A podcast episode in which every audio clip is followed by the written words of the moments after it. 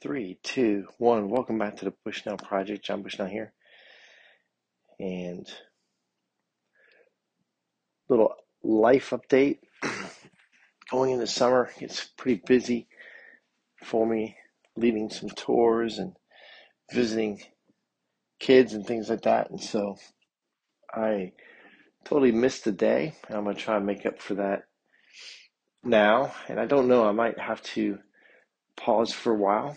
We'll see once I am more embedded in in my tours. So just want to give that kind of update. I now have visited with and had that privilege of meeting my newest grandson. We have two grandsons born six days apart, five days apart, one on a Friday, and then the following Wednesday, the the newest one. So our two youngest daughters, Olivia and Lindy, both had their first child, both sons.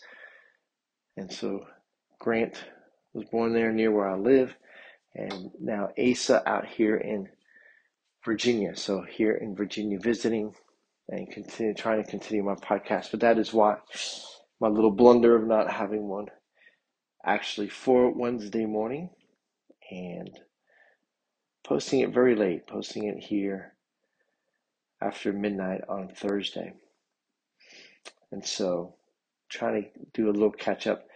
We are in Deuteronomy chapter 15, and I'm going to start in verse 12 here as we try to continue reading through scripture. And again, this is talking about the seven year cycle of helping God's children to be generous and to be to if we have to lend how we should do it but then how we should also forgive those debts.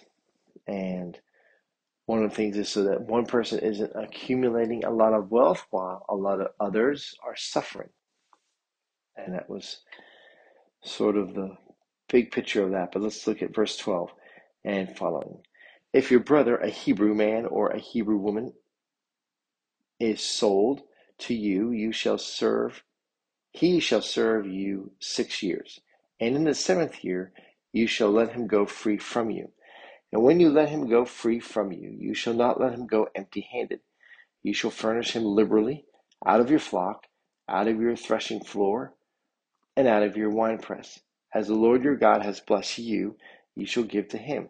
You shall remember that you were a slave in the land of Egypt, and the Lord your God redeemed you. Therefore, I command you this day, today.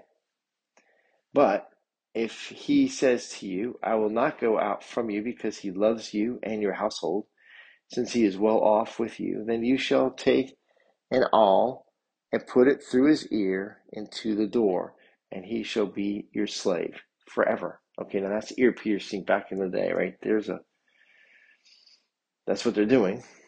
Imagine that. Hey, put your ear up against the door right here. Let me stick this through your ear. All right, I digress. For the second half of verse 17.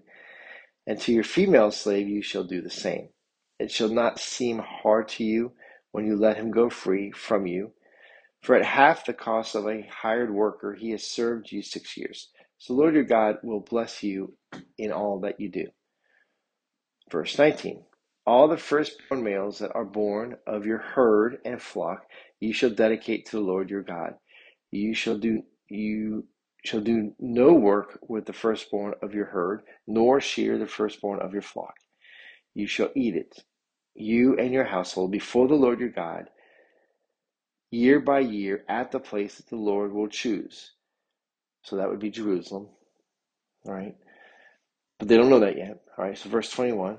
But if it has any blemish, if it is lame or blind or has any serious blemish whatever, you shall not sacrifice it to the Lord your God. You shall eat it with within your towns. The unclean and the clean alike may eat it, as though it were a gazelle or a deer.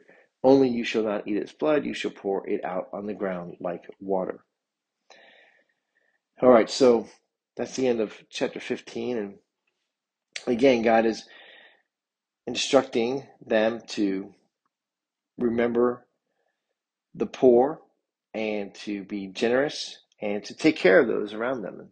So even the slave. And so if someone is has to borrow from you to live, then the way they pay you back back in the day was they basically became your slave. And they were to earn that money back. And so it might take six months, it might take a year, it might take up to six years. But if it took more than six years, you were going to forgive them for that, generously forgive them, and give them what they needed to go on their way. Well, if after six years they're like, we really want to be your slave forever, we love you, and I'm not going to be better off apart from this deal, so pierce my ear and make me yours forever. And so that was that was the deal. God understood that there are some people that once they get they can be very content working for somebody else. And that that's what they're good at. They're good at doing that, but they need direction and they need someone to direct them and help them.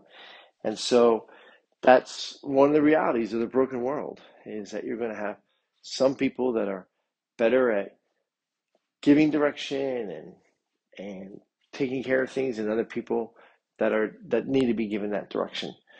And God obviously knows that because he's the one that made us and wired us and and did that. And then was the the animals that were needing to be sacrificed and eaten in the future Jerusalem.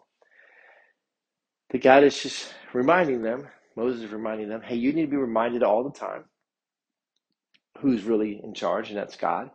And if God blesses your herd with a firstborn, the firstborn of the year, that firstborn you're to save until you go to Jerusalem and then kill it and eat it there and sacrifice it. But if it's lame or blind or limp or whatever it might be, then don't bring it to Jerusalem. Just go ahead and eat it at home um, with with others.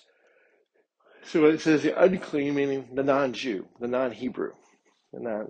So when you, if God gives you a, in your herd, you have some firstborns, and well, they're not really good for what you would want in Jerusalem, and making it all the way on that journey anyway, then you would just do that at home. So real practical thing. Remember, the, the, the sacrifice wasn't because God needed meat or food or anything. It was a reminder for the people that they're broken, they're sinners, and they need God. And that was, and that they were going to need, eventually, they were going to need a, a savior who would die on a cross for their sins. And so that was the purpose of it. It was a reminder to us, not a reminder to God, not a need God had. And I have gone long again today, man. I, might, I need to say I don't have a five to six minute podcast. I have an eight minute podcast because that seems to be my rhythm right now. Okay. God bless you guys. Have a great day. Have a great week. We'll talk to you soon. God bless.